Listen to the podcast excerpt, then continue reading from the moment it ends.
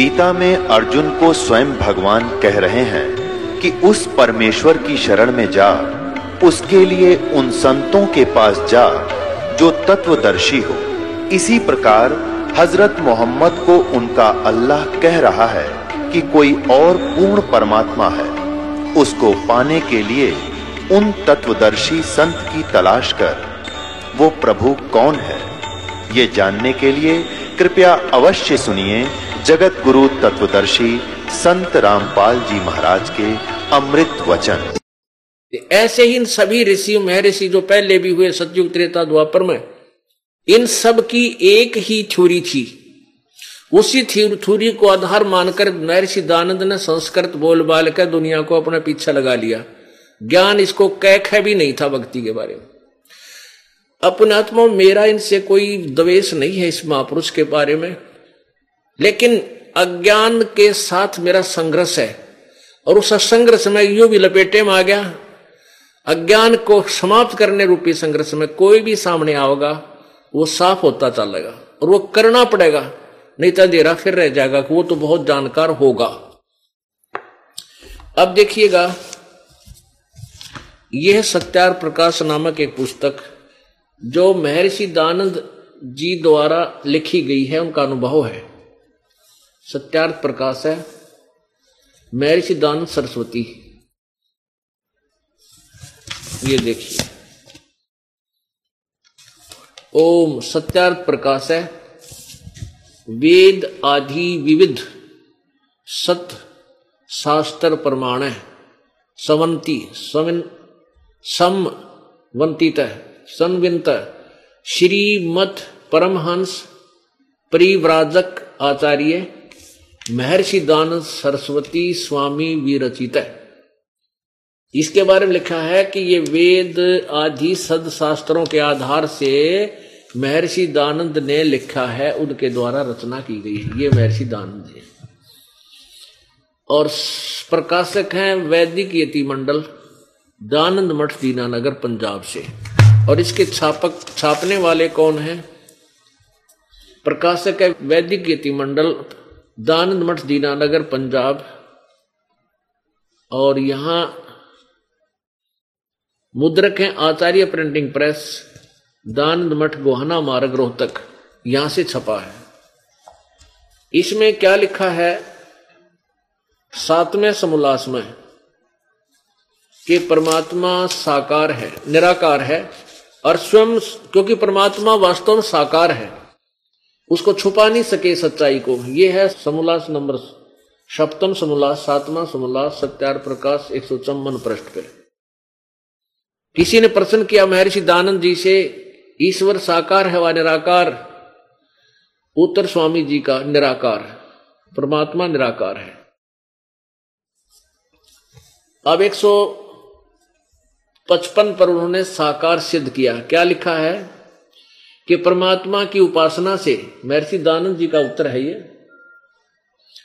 ये वैसे काफ़ी लंबा है, यहाँ से किसी ने प्रश्न किया कि परमेश्वर की सतुति, प्रार्थना और उपासना करनी चाहिए व नहीं? उत्तर स्वामी जी का करनी चाहिए। तो क्या सतुति, प्रार्थना आदि करने से ईश्वर अपना नियम छोड़ सतुति, प्रार्थना करने वाले का पाप छुड़ा देगा? स्वामी जी कहते हैं कि नहीं। सतुति आदि करने से, उपासना करने से परमात्मा की भक्ति करने से पाप नहीं छूटता, पाप नाश नहीं होता। तो प्रश्नकर्ता ने कहा, फिर सतुति प्रार्थना करने की क्या आवश्यकता? क्यों करें? क्यों करना? उत्तर स्वामी जी कहते हैं, उसके करने, उनके करने का फल अन्य ही है, कोई और है। प्रश्नकर्ता ने पूछा, फिर क्या है? स्वामी जी बताने लगे, सतुति से ईश्वर में प्रीति, उसके गुण कर्म स्वभाव से, उसके गुण कर्म अपने गुण कर्म स्वभाव का सुधरना प्रार्थना से निरभिमानता, उत्साह और साहे का मिलना, उपासना से परब्रह्म से मेल और उसका साक्षात्कार होना।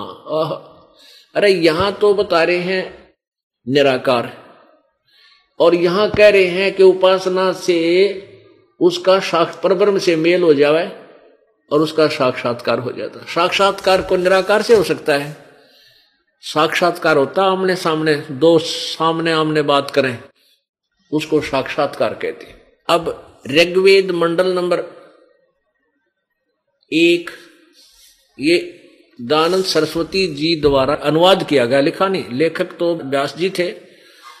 इन्होंने अनुवाद किया है। तो अनुवाद करते समय प्रथम मंडल में, प्रथम ही श्लोक मंत्र में और प्रथम ही सूक्त में इन्होंने स्पष्ट किया है कि जहाँ भी वेद में अग्नि या अग्नि शब्द है, उसको परमात्मा का बोध समझना चाहिए। इसे सिद्ध हो जाता है। उन्होंने इसका विश्लेषण भी दिया है।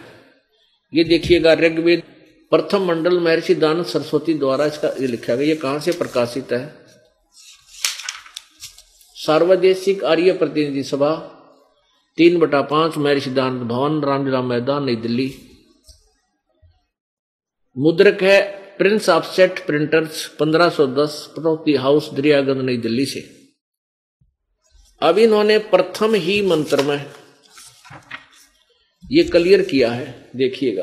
अथर्गवेद भाषा भाष्यम, प्रथम मंडल, प्रथम सूक्त का प्रथम ही मंत्र, अग्नि शब्द से प्रारंभ होता है। इन्होंने स्पष्ट किया अग्नि शब्द को समझाने के लिए, यहाँ अग्नि शब्द के दो अर्थ करने प्रमाण हैं। इस ऋग्वेद के मंत्र से जाना जाता है कि एक सद ब्रह्म के इंद्र आदि अनेक नाम हैं। ब्रह्म इत्यादि सतपथ ब्राह्मण के प्रमाणों से अग्नि, शब्द, ब्रह्म और आत्मा इन दो का वाच, अर्थों का वाची है। अग्नि, शब्द से प्रजा शब्द करके भौतिक और प्रजापति से ईश्वर का ग्रहण होता है। इस प्रमाण से सत्याचरण के नियमों का जो यथावत पालन करना है, सो ही व्रत का था इस व्रत का पति परमेश्वर है। इस ऋग्वेद के प्रमाण से ज्ञान वाले तथा सर्वज प्रकाश करने वाले विशेषण से अग्नि शब्द करके ईश्वर का ग्रहण होता है। इसी आधार से स्वामी जी ने इसी ऋग्वेद मंडल नंबर एक के, सूक्त नंबर एक के मंत्रों का अनुवाद करते समय मंत्र नंबर दो में अग्नि माने, हे परमेश्वर। मंत्र नंबर तीन में अग्नि माने, ईश्वर। और चार में अग्नि माने, हे परमेश्वर। और पाँच में ये छ में, ये छ में अग्नि माने परमेश्वर, फिर सात में अग्नि माने सबके उपासना करने योग्य परमेश्वर, अग्नि माने ज्ञान स्वरूप परमेश्वर। कहने का भाव यह है कि नौ मंत्र हैं, इनमें सातों में अग्नि शब्द है, अग्नि का अर्थ इन्होंने खुद परमेश्वर लिखा है। और ये देखिएगा, इन्होंने फिर आगे अनुवाद किया है ऋग्वेद मंडल नंबर एक, सूक्त नंबर नाइन्टी सिक्स मंडल ऋग्वेद मंडल नंबर एक, सूक्त नंबर छियानवे इसमें सभी में जहाँ भी अग्नि शब्द है, अग्नि माने परमेश्वर का, अग्नि माने परमेश्वर को, ऋग्वेद नंबर मंडल नंबर एक, सूक्त छियानवे का, वही चल रहा है तीन में। अग्नि माने अग्नि माने जगदीश्वर को, चार में अग्नि माने जगदीश्वर, पाँच में अग्नि माने परमेश्वर को छ में, यु आज्ञा है छ में। अग्नि माने परमेश्वर को, फिर सात में अग्नि माने जगदीश्वर को, आठ में है नहीं अग्नि शब्द, और नौ में, नौ मंत्र हैं। अग्नि माने समस्त मंगल करने वाले परमेश्वर। अब पुण्य आत्माओं, अब अग्नि माने परमेश्वर ये स्वयं बोल रहे हैं। और इन्हीं के आदेश का पालन करते हुए एक आर्य समाजी महात्मा ने, संत ने, आचार्य ने श्याम वेद का अनुवाद किया, जिसमें जहाँ भी अग्नि शब्द है, उन्होंने सब का अर्थ परमेश्वर किया है। ये देखिएगा। ये है यजुर्वेद और सामवेद। यजुर्वेद और सामवेद, ये इकट्ठा ही जल्द किया हुआ है। ये कहाँ से छपा है? ये देखना यहाँ से। प्रधान कार्यालय, दान संस्थान, वेद मंदिर, महात्मा वेद भिक्षु सेवाश्रम, मुखमेलपुर, दिल्ली से। दान संस्थान, नई दिल्ली का प्रकाशन।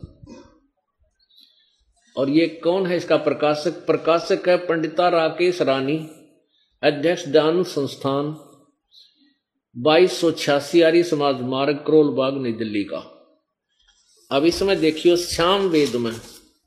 ये श्याम, यहाँ तक यजुर्वेद है, ये तो दानंद जी का किया हुआ, इसको नहीं छेड़ा, इन्होंने प्रिंट प्रिंट कर रखा है। ये अनुवाद किया है दानंद जी के आदेश अनुसार। श्याम वेद भाषा भाष्यम।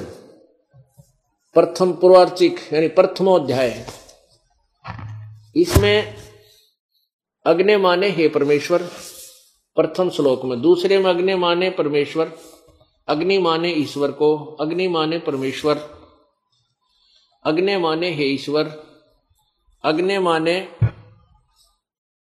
हे ईश्वर, परमेश्वर, अग्नि माने हे ईश्वर, अग्नि माने हे परमेश्वर। जहाँ भी देखा है अग्नि माने हे परमेश्वर, अग्नि माने हे परमेश्वर, अग्नि माने हे परमेश्वर, अग्नि माने हे परमेश्वर। यानी सारे। अपने आत्मा, अब ये अज्ञान आधार पर कि परमात्मा निराकार है। इसलिए वेदों के अर्थों का भी अडंगा कर दिया मैं ऋषिदानंद ने।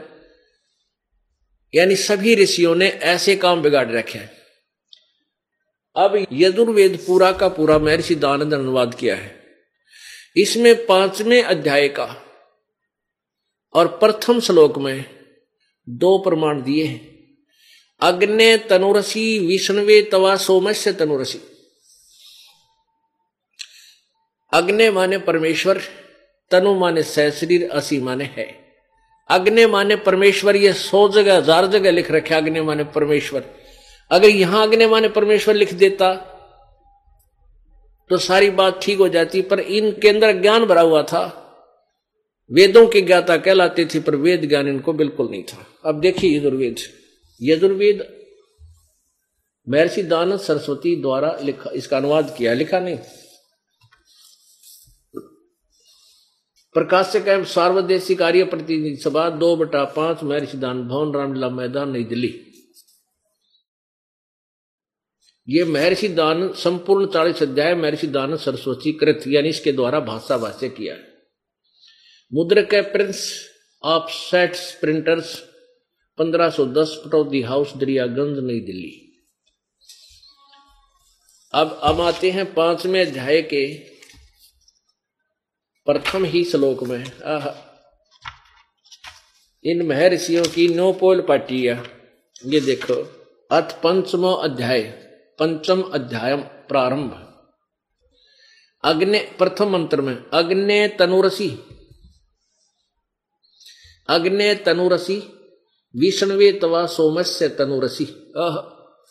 अब इनका देखिएगा अनुवाद में ऋषि जी ने आके अड़ंगा कर दिया। अह। हे मनुष्यो अनुवाद करते महर्षि दानंद जी इस अग्नि शब्द का अड़ंगा करने के लिए अपनी अज्ञान सोच निराकार को सिद्ध करने के लिए वेदों का अर्थों का को भी बर्बाद कर दिया नष्ट कर दिया। अपने हिसाब से घुमा दिया देखिएगा।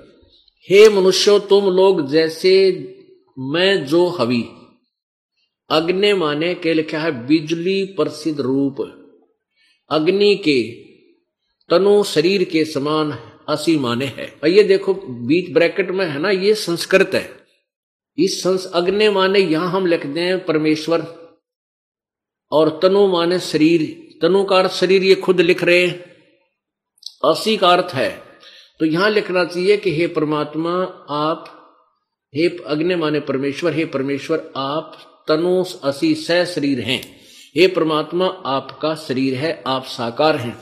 या अग्नि माने परमेश्वर लिख दे बस, और तनु माने शरीर असी माने है, परमात्मा स शरीर है। आगे है विष्णवे। यहाँ देखो, विष्णवे तवा सोमस्य तनुरसी। इसका अर्थ क्या बनता है? कि सबका धारण पोषण करने के लिए उस अमर परमेश्वर का भी और भी शरीर है, जो अतिथि रूप में आते हैं यहाँ पर। अतिथे, अतिथि रूप में परमात्मा यहाँ कुछ समय के लिए आते हैं, इसलिए उस परमात्मा का एक और शरीर है। अब सोम माने परमात्मा, सोमस्य माने अमर पुरुष का। अब देखो, सोम माने स्वयं ही परमात्मा बता रहे हैं। ये देखिएगा, यजुर्वेद पांचवा अध्याय और श्लोक नंबर पैंतीस में, सोम माने ऐश्वर्य देने वाले जगदीश्वर, सोम माने परमात्मा। आप पहले रहे अनुवाद तो यहाँ आ जाए हम वापस, उसी पे प्रथम मंत्र में। ये देखो, अग्नि तनुरसी, विष्णवे तवा सोमस्य तनुरसी। सोमस्य माने उस जगदीश्वर का तनु माने, शरीर असी माने है, विष्णवे माने पालन, सबका धारण पोषण करने के लिए, तवा माने उस। उस सबका धारण पोषण करने के लिए उस अमर पुरुष का शरीर है सोमस्य माने उस जगदीश्वर का। अब ये वेदों ने सिद्ध कर दिया, परमात्मा साकार है, वो ऊपर एक सतलोक में रहता तीसरे मुक्ति धाम में रहता है। और ये अज्ञानी संत ऋषि जो कह रहे हैं, वो कहते थे कि परमात्मा निराकार है और वो एक देशीय नहीं है। ये तो किया वेदों ने सिद्ध कि परमात्मा साकार है। अब आपको दिखाते हैं पवित्र बाइबल। अब इस पवित्र बाइबल में दिखाते हैं परमात्मा साकार है, मनुष्य जैसा है। थोड़ा सा हिंट देंगे। ये देखिएगा पवित्र बाइबल। संपूर्ण जीवन अध्ययन बाइबल।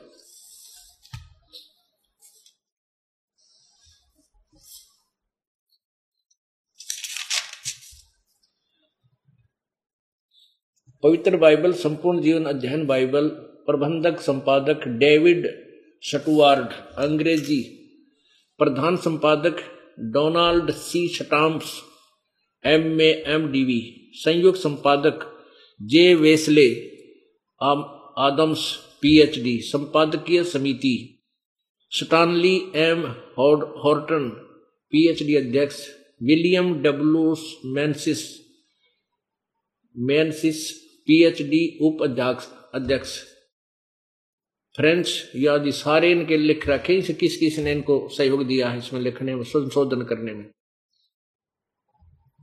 आदि आदि अब इसकी उत्पत्ति ग्रंथ हम आपको दिखाते हैं, केवल प्रारंभ में ही, ये देखिएगा। ये है उत्पत्ति, ये देखिएगा। यहाँ से प्रारंभ होता है। आदि में परमेश्वर ने आकाश और पृथ्वी की सृष्टि की सबसे पहले।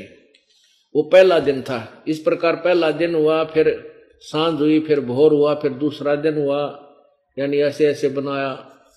अब हम इस पर चलते हैं छठे दिन में। फिर परमेश्वर ने कहा, हम मनुष्यों को अपने स्वरूप के अनुसार अपनी समानता में बनाए। अब परमात्मा ने कहा कि हम मनुष्य को अपने जैसा, अपने समान बनाए। वे समंदर की मछलियों और आकाश के पक्षियों और घरेलू पशुओं और सारी पृथ्वी पर जो रेंगने वाले जीव जंतु हैं, जो जीव पर, जो पृथ्वी पर रेंगते हैं, अधिकार रखे तब परमेश्वर ने मनुष्य को अपने स्वरूप के अनुसार उत्पन्न किया। अपने स्वरूप के अनुसार परमेश्वर ने उन, उसको उत्पन्न किया, नर और नारी करके उन मनुष्यों की सृष्टि की। परमात्मा ने कहा कि हम मनुष्य को अपने जैसा बनावाएँगे और परमात्मा ने फिर ऐसे ही परमेश्वर ने मनुष्य को अपने स्वरूप में बना, नर नारी कर दिया। तो इससे क्या सिद्ध हुआ? परमात्मा साकार है नर आकार है, मनुष्य जैसा है। अब इस प्रकार सातवें दिन परमात्मा ने विश्राम किया। यहाँ देखो, ये पाँच पे, प्रश्न पाँच पे हम पढ़ रहे थे। परमात्मा ने अपने अनुसार उत्पन्न किया और अपने मनुष्य को अपने स्वरूप अनुसार उत्पन्न किया। नर नारी करके उनकी सृष्टि की। फिर यहाँ देखो। अब सातवां दिन। यो आकाश और पृथ्वी की सारी सेना बनाना समाप्त हो गया और परमेश्वर ने अपना काम जिसे वह करता था सातवें दिन समाप्त किया और फिर विश्राम किया। सातवें दिन विश्राम किया। अब हम आगे आपको सिद्ध करते हैं पवित्र कुरान शरीफ में।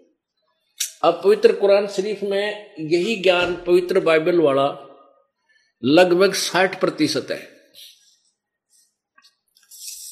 और ये भी मानते हैं कि जो हज़रत मोहम्मद जी ने जिस फरिश्ते ने आकर ज्ञान दिया, वही, उसी ने अन्य मूसा जी आदि को भी ज्ञान दिया था। अब देखिएगा पवित्र कुरान शरीफ। इसके विषय में क्या लिखा है कि यह वह इलामी किताब है जिसमें कोई संदेह की गुंजाइश नहीं। यानी इसमें जो लिखा है वो फाइनल है। इसमें कोई शक नहीं, कोई गलत नहीं। इसका सानवाल सटीपन नंद कुमार अश्वथी अवसथी ने लिखा शास्त्रीय अरबी पदवी पर नागरी लिपि में। यह कहाँ से प्रकाशित है? कुरान शरीफ, यह वह इलामी किताब है जिसमें कोई संदेह की गुंजाइश नहीं। शास्त्रीय अरबी पद्धति पर नागरी लिपि में, शेरवानी संस्करण प्रकाशक है लखनऊ किताब घर मौसम बाग, सीतापुर रोड, लखनऊ। अब आइएगा इसके। अब हम ज़्यादा ना पढ़ के केवल इतना ही सुनाएँगे आपको। ये है सूरत फुरकानी। ये सूरतुल फुरकानी पच्चीस। प्रश्न नंबर 604 पे इसमें सबसे यहाँ पढ़ते इस पृष्ठ के ऊपर, बावनवी आयत है। फला तुतियल काफिरन जाहिदुम बीही जिहादन कबीरन। इसका अनुवाद क्या किया इन्होंने? यहाँ पर अनुवाद किया है। बहुत मेहनत की है इन महापुरुषों ने अनुवाद करने में। हे पैगंबर, तुम काफरों का कहा न मानना, और इस कुरान शरीफ, कुरान की दलीलों से उनका सामना बड़े ज़ोर से करो। इन्होंने इस कबीर अर्थ का कबीर। इस कबीर अर्थ का बड़ा शब्द कर दिया, बड़ा। इसमें क्या है कि गीत, इस कुरान शरीफ का ज्ञान देने वाला हज़रत मोहम्मद का खुदा, भगवान हज़रत मोहम्मद को कह रहा है मोहम्मद जी को कह रहा है कि, ए पैगंबर, तू काफरों का कहा न मानना और इस कुरान में जो मैं तुझे ज्ञान दे रहा हूँ, इसके आधार से उनका विरोध करना।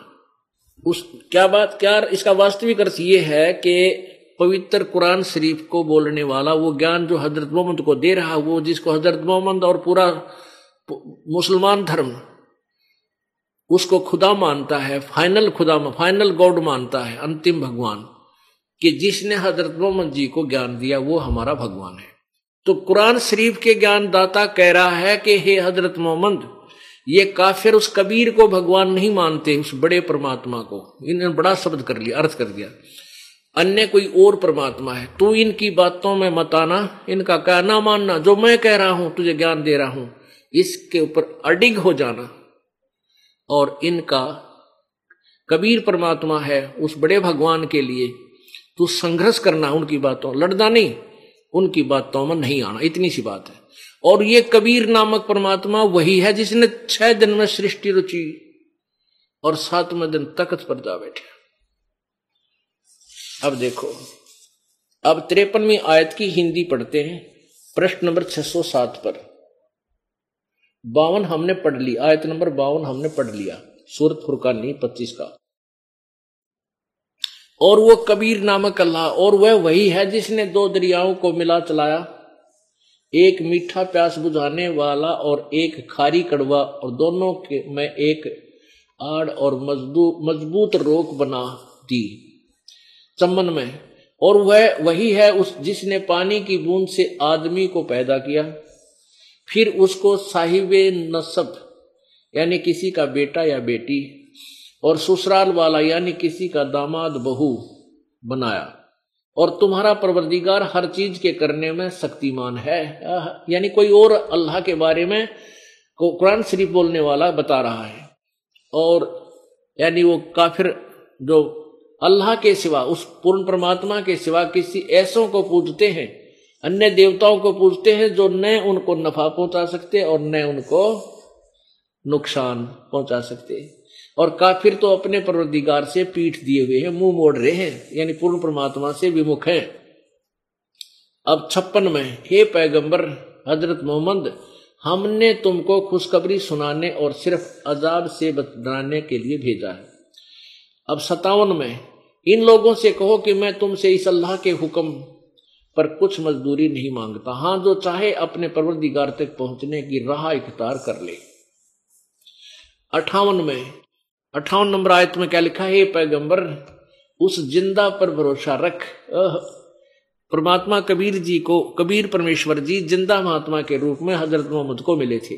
उसके विषय में यहाँ जानकारी है। उस ज़िंदा पर भरोसा रखो जो कभी मरने वाला नहीं है, यानी अविनाशी है। और तारीफ़ के साथ उसकी पाकी बयान करते रहो, उसकी महिमा गाते रहो। और अपने बंदों के गुनाहों से वह काफ़ी खबरदार है, यानी वो पाप नाशक है। अब उनसठ में कमाल कर दिया, जिसने आसमान और ज़मीन और जो कुछ उनके बीच में है छह दिन में सबको छह दिन में पैदा किया फिर तकत पर जा विराजा वह अल्लाह बड़ा आह। इन्होंने कबीर का अर्थ बड़ा कर दिया ये देखो उनसठ में। ये खबीरन शब्द है। ये क, इसका अर्थ भी इन्होंने बड़ा कर दिया। ये कबीर है कबीर होना चाहिए। यहाँ देखिएगा उनसठ आयत फिर पढ़ेंगे जिसने आसमानों और ज़मीन और उस जो कुछ उनके बीच में है, सबको छह दिन में पैदा किया। फिर तकत पर जा विराजा। वह अल्लाह बड़ा, वह अल्लाह कबीर, रहमान है, दयालु है। तो उसकी खबर, यानी उसके विषय में जानकारी, किसी बाखबर इलम वाले से पूछ देखो। ओह, अब इससे कितना कंसेप्ट क्लियर हो गया? जैसे पवित्र गीता जी अध्याय नंबर चार के श्लोक नंबर चौतीस में कहा कि उस उस पूर्ण परमात्मा के विषय में तत्व ज्ञान उसका तत्व ज्ञान किसी तत्वदर्शी संत से पूछो। वो बताएँगे। इससे सिद्ध है कि गीता जी का ज्ञान इनकम्प्लीट है कंप्लीट नहीं है, अधूरा है, लेकिन गलत नहीं। इसी प्रकार पवित्र कुरान शरीफ का ज्ञान भी इनकम्प्लीट है, पूरा नहीं है। क्योंकि कुरान शरीफ का ज्ञान दाता कह रहा है कि उस परमेश्वर के बारे में किसी बाखबर से पूछ देखो, जिसने छह दिन में सृष्टि रची, सातवें दिन तकत पर जा बैठा। इससे क्या सिद्ध हुआ कि परमात्मा साकार है, एक देशीय है, कहीं तकत पर विराजमान है। और उसके विषय में न तो गीता ज्ञानदाता जानता है, न कुरान शरीफ का ज्ञानदाता जानता है। उसके विषय में तत्वदर्शी संत बताएँगे। तो पुण्यात्मा पवित्र तीन धर्मों के सदग्रंथों ने सिद्ध कर दिया, परमात्मा सह शरीर है। साकार है मनुष्य जैसा उसका नाम कबीर है। और चौथा जो धर्म, सुप्रसिद्ध धर्म मानते हैं, सुप्रसिद्ध धर्मों में से चौथा जो धर्म है सिख धर्म। इसमें महला पहला की वाणी गुरु ग्रंथ साहिब के अंदर प्रश्न नंबर ट्वेंटी फोर पर, चौबीस पर। खुद नानक साहब ने परमात्मा को सतलोक में देखा, उसके बाद बनारस में धानक जुलाहे की भूमिका करते हुए देखा। तब कहा था, फाई सूरत मलुकी वेश ए ठगवाड़ा ठगी देश खरासियाना बोता बार ये धानक रूप रहा करता। प्रश्न नंबर 721 गुरु ग्रंथ साहिब के महला पहला की वाणी है कि एक अर्ज़ गुप्तम पेश तोदर कौन करतार? हक्का कबीर करीम तू बे ऐब परवरदिगार। हक्का कबीर सत कबीर बे ऐब परवरदिगार। यानी वो परमात्मा कबीर जो है, वो सारी सृष्टि का रचनहार है और वो साकार है। बोलो सतगुरुदेव। परम पिता परमात्मा, कबीर देव जी, ये कुल मालिक है। सर्व सृष्टि रचनहार है। ये वही परमेश्वर है जिसने सर्व ब्रह्मंडों की रचना की है। और ये सभी प्राणी उसी की आत्मा है उन्हीं के अंश हैं। ये परमात्मा वही है जो बनारस में, काशी में, भारतवर्ष के अंदर सन तेरह सो अठानवे, संवत चौदह सो पचपन,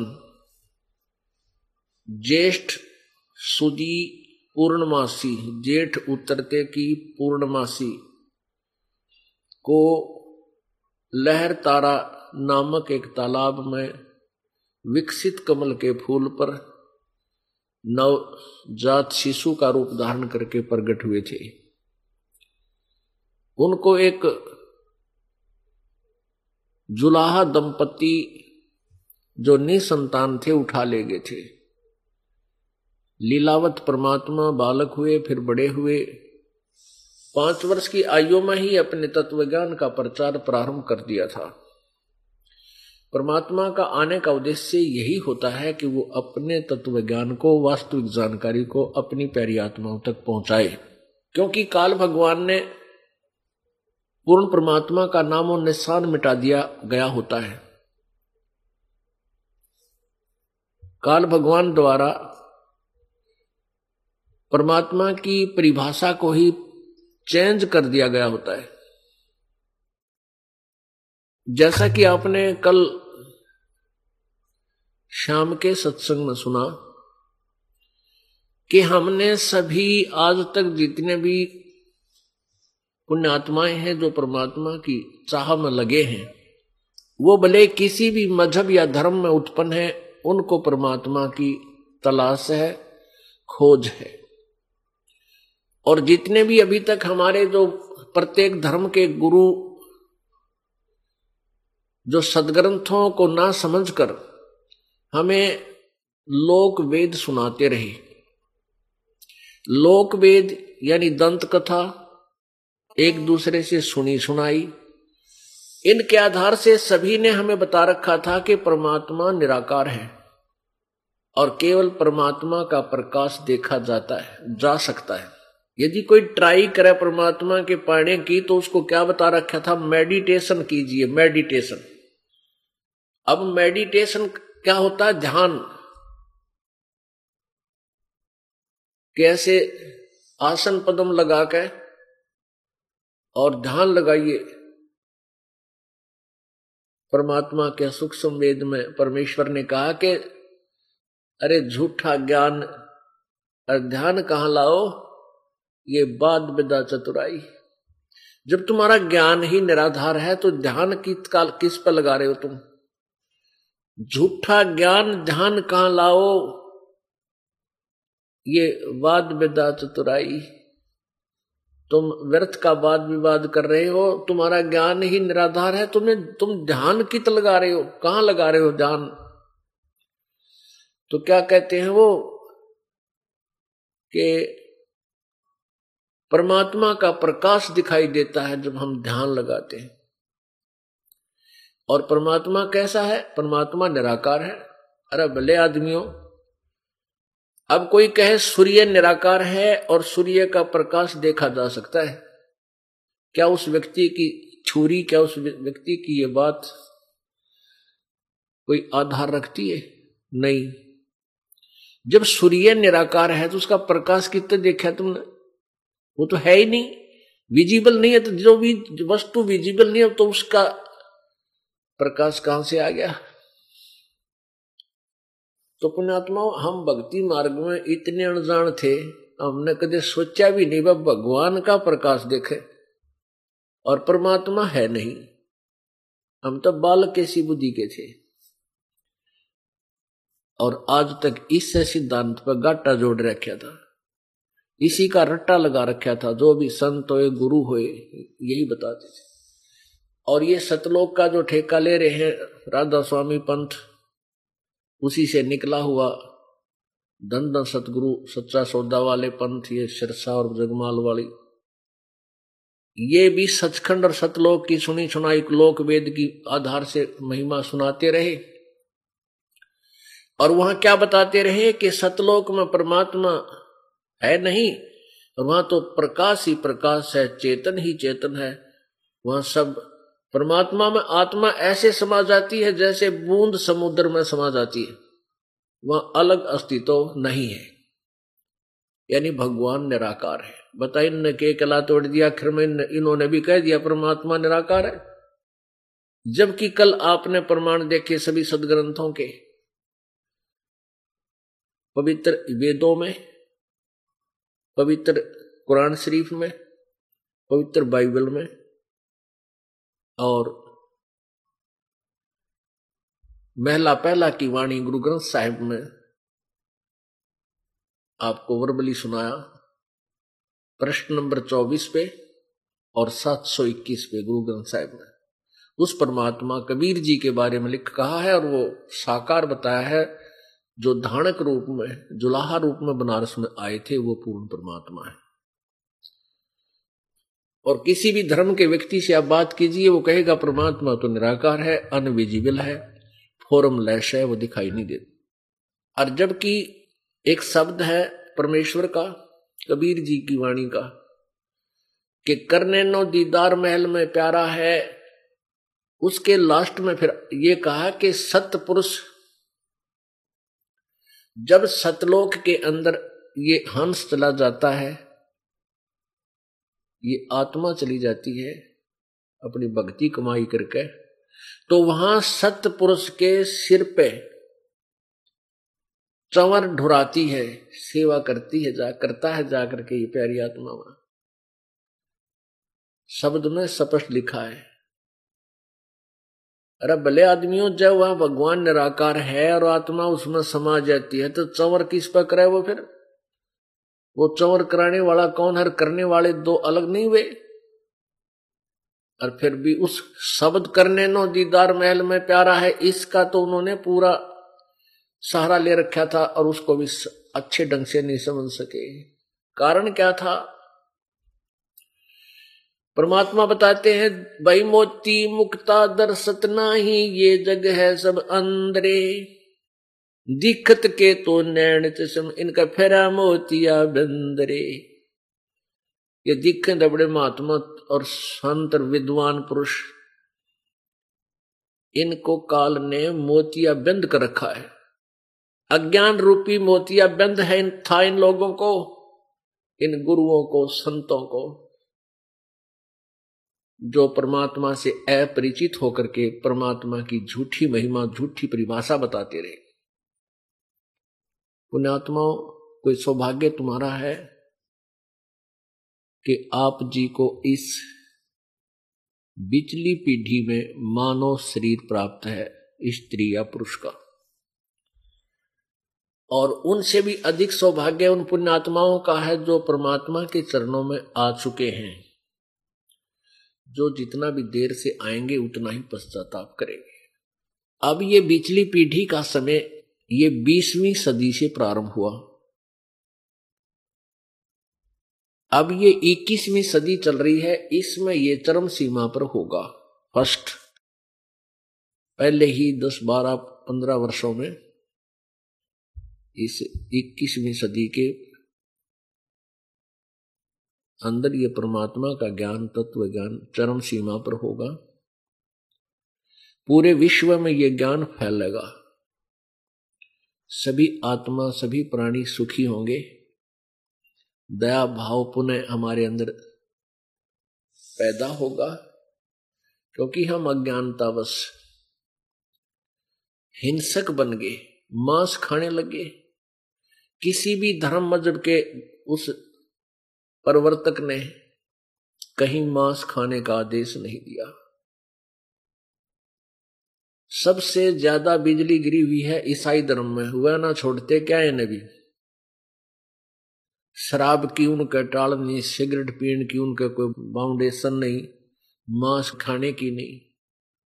यानी सारे ही काम एक नंबर पर करे हुए उल्टे उल्टे और धार्मिक और ईसाई कमावे उसके बाद हिंदू धर्म में क्या था? पहले कोई बुराई नहीं थी। बीड़ी, शराब, मांस तमाकू कोई भी नशीली वस्तु नहीं।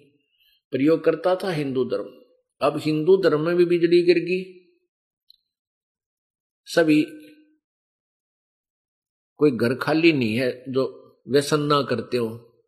उस घर में कोई व्यक्ति बेशक बच रहा हो, एक आधा जो ना प्रयोग करता हो बुराई को। इतनी गिरावट आ गई। मुसलमान धर्म में शराब नहीं प्रयोग करते थे, मांस और हुक्का खूब डट के पीवे सिख धर्म में हुक्का नहीं पीते तमाकू प्रयोग नहीं करते, बाकी मांस और शराब कति खूब दूध पानी की तरह पीते हैं, खाते और पीते हैं। जबकि हमारे पूर्वजों ने, हमारे प्रत्येक धर्म के जो संचालकों ने कहीं मांस नहीं खाया ना खाने का आदेश दिया। क्या बुराई क्यों कर रहे हैं हम? और कर रहे हैं तो फिर धार्मिक कहा हम उस धर्म के बंदे कैसे हुए?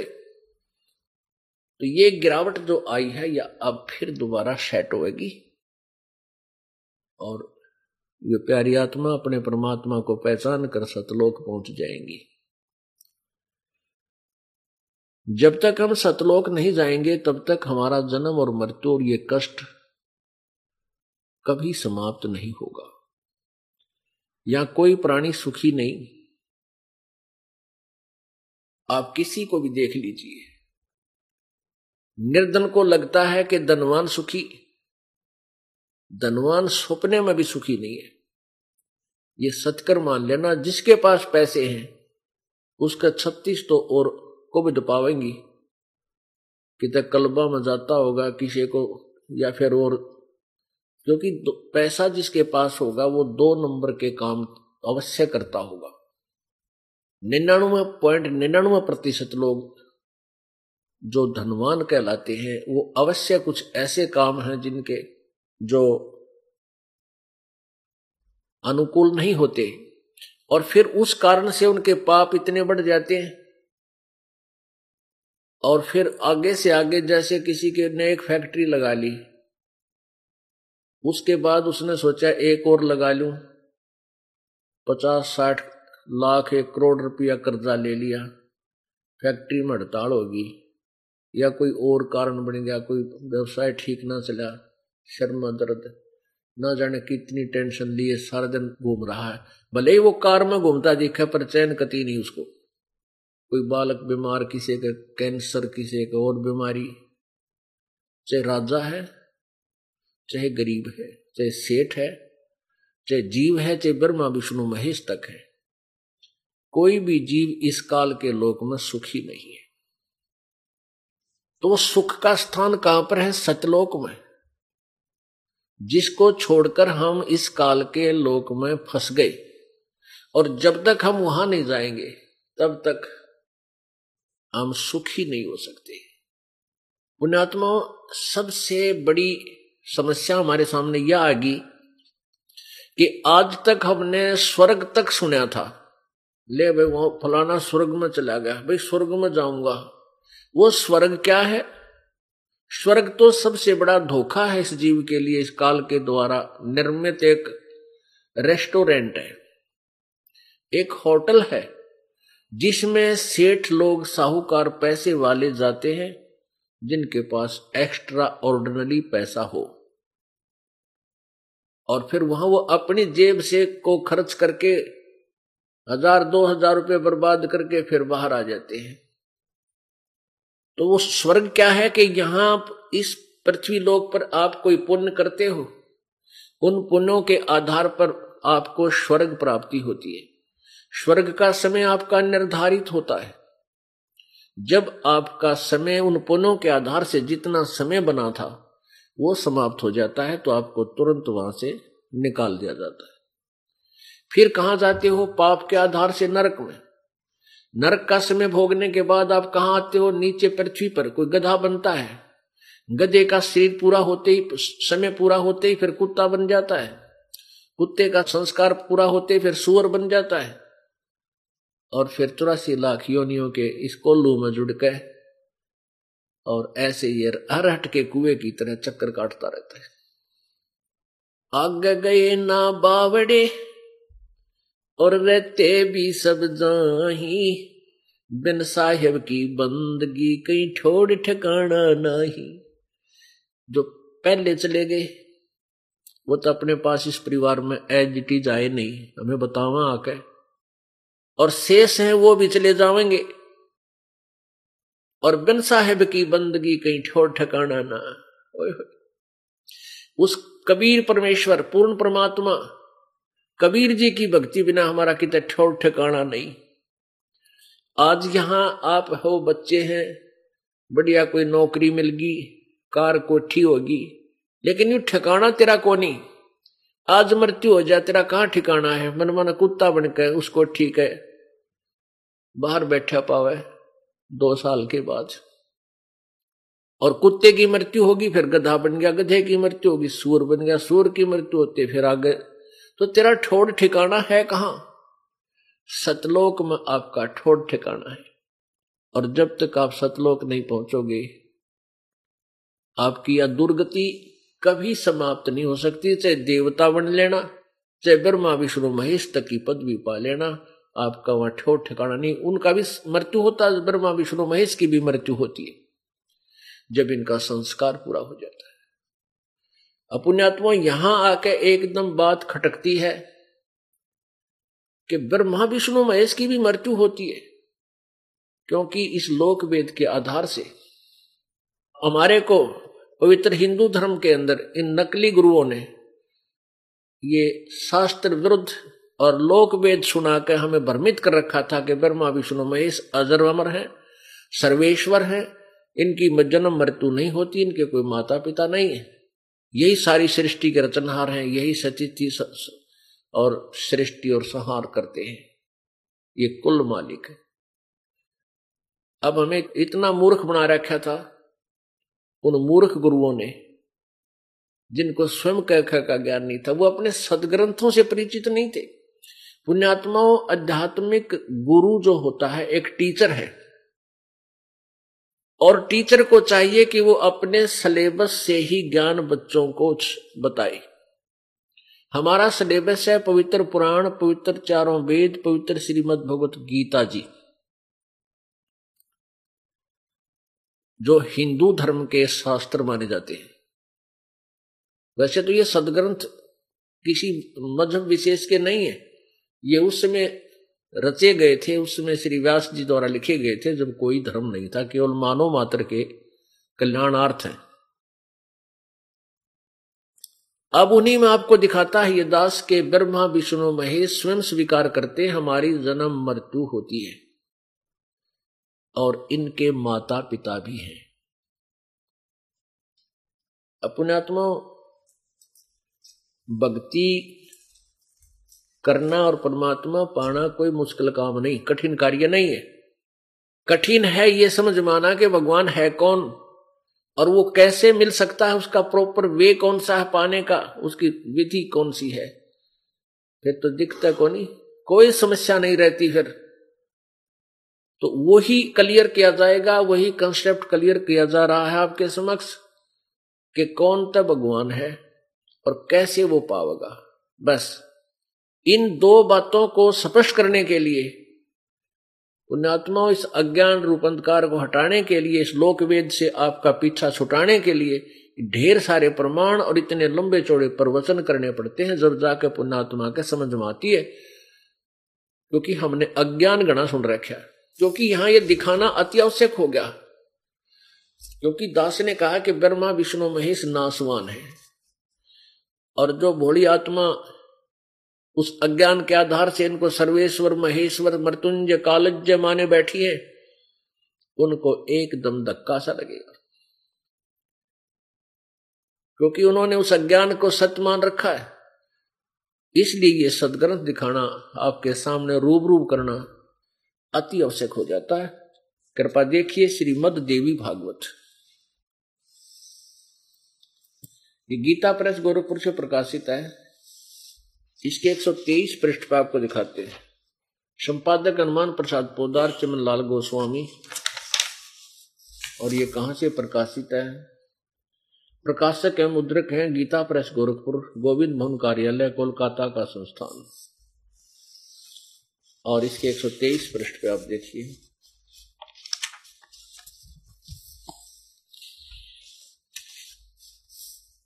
ये तीसरा स्कंद अब भगवान विष्णु जी दुर्गा की महिमा कर रहे हैं, सतुति कर रहे हैं। तुम शुद्ध स्वरूपा हो, यह संसार तुम्ही से उद्भासित हो रहा है। विष्णु जी कह रहे हैं, मैं ब्रह्मा और शंकर, हम सभी तुम्हारी कृपा से विद्यमान है। हमारा आविर्भाव आविर्भाव माने जन्म, और तिरोभाव माने मृत्यु। हुआ करता है। हमारा तो जन्म और मृत्यु होता है। केवल तुम ही नत हो, जगत जननी हो, प्रकृति और सनातनी देवी हो। अब भगवान शंकर क्या कहते हैं? भगवान शंकर बोले, देवी, यदि माँ भाग विष्णु तुम ही से प्रकट हुए, यानी तुम्हारे से उत्पन्न हुए हैं, तेरे बेटे हैं तो उनके बाद उत्पन्न होने वाले ब्रह्मा भी तुम्हारे ही बालक हुए। अब सिद्ध हो रहा है कि दुर्गा इनकी माँ है। और फिर मैं तमोगनी लीला करने वाला शंकर, क्या तुम्हारी संतान नहीं हुआ? अर्थात मुझे भी उत्पन्न करने वाली तुम ही हो शिवे। संपूर्ण संसार की सृष्टि करने में तुम बड़ी चतुर हो। इस संसार की सृष्टि सतिथि और संहार में तुम्हारे गुण सदा समर्थ है। उन्हीं तीनों गुणों से उत्पन्न हम यानी ब्रह्मा, विष्णु एवं शंकर नियमानुसार कार्य में तत्पर थे। इससे तीन कंसेप्ट क्लियर हुए, तीन बातें स्पष्ट होगी।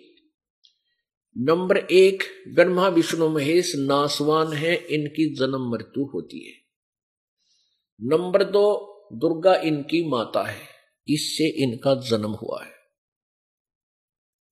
और तीसरी ये हुई कि रजगुण ब्रह्मा है, सतगुण विष्णु तब गुण शिव जी। ये कहते हैं, उन्हीं तीनों गुणों से उत्पन्न हम। ब्रह्मा, विष्णु, महेश, रजगुण, ब्रह्मा सतगुण विष्णु, तमगुण, शिव जी। ये लोकवेद सुन रखा था हमने, और ये है शास्त्र अनुसार ज्ञान के ब्रह्मा, विष्णु, महेश अजर अमर नहीं है। इनकी भी जन्म मृत्यु होती है। ये समर्थ शक्ति नहीं है, दुर्गा इनकी माता है। और ज्योति, निरंजन, काल, ये सदाशिव इनका पिता है। अब ये भी कंसेप्ट क्लियर करना पड़ेगा कि इनका पिता कौन है? ये काल रूपी ब्रह्म। इसको सदाशिव कहो और चाहे इसको काल रूपी ब्रह्म कहो, ज्योति निरंजन कहो। इसी के ये नाम है उपमात्मक।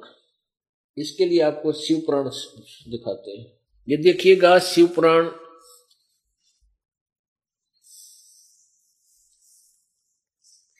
गीता प्रेस गोरखपुर से प्रकाशित। शिव पुराण संपादक है हनुमान प्रसाद पोदार।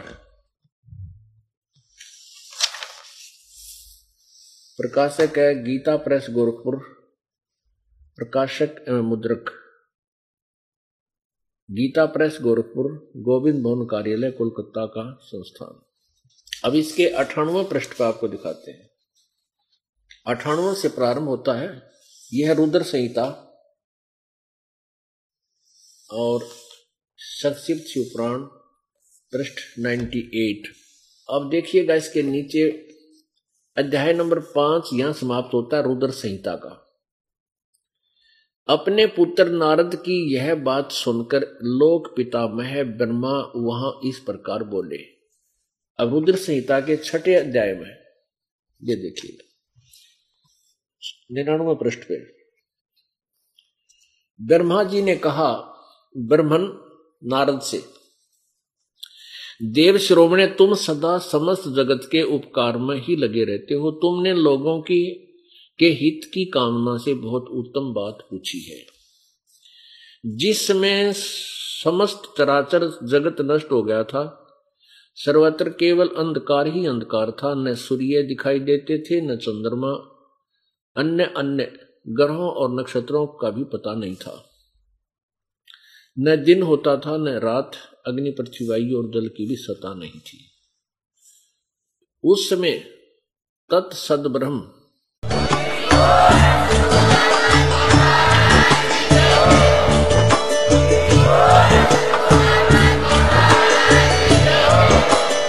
आप सुन रहे थे जगत गुरु तत्वदर्शी संत रामपाल जी महाराज जी के मंगल प्रवचन। अधिक जानकारी के लिए विज़िट कीजिए हमारी वेबसाइट www.jagatgururampalji.org संत रामपाल जी महाराज जी के शुभ आशीर्वाद से पूरे विश्व भर में 500 से भी ज़्यादा नाम दीक्षा केंद्र हैं, जिन पर संत रामपाल जी महाराज जी द्वारा ऑनलाइन निशुल्क नाम दीक्षा दी जा रही है। अपने नजदीकी नाम दीक्षा केंद्र का पता करने के लिए संपर्क करें। Eight two two two 880541.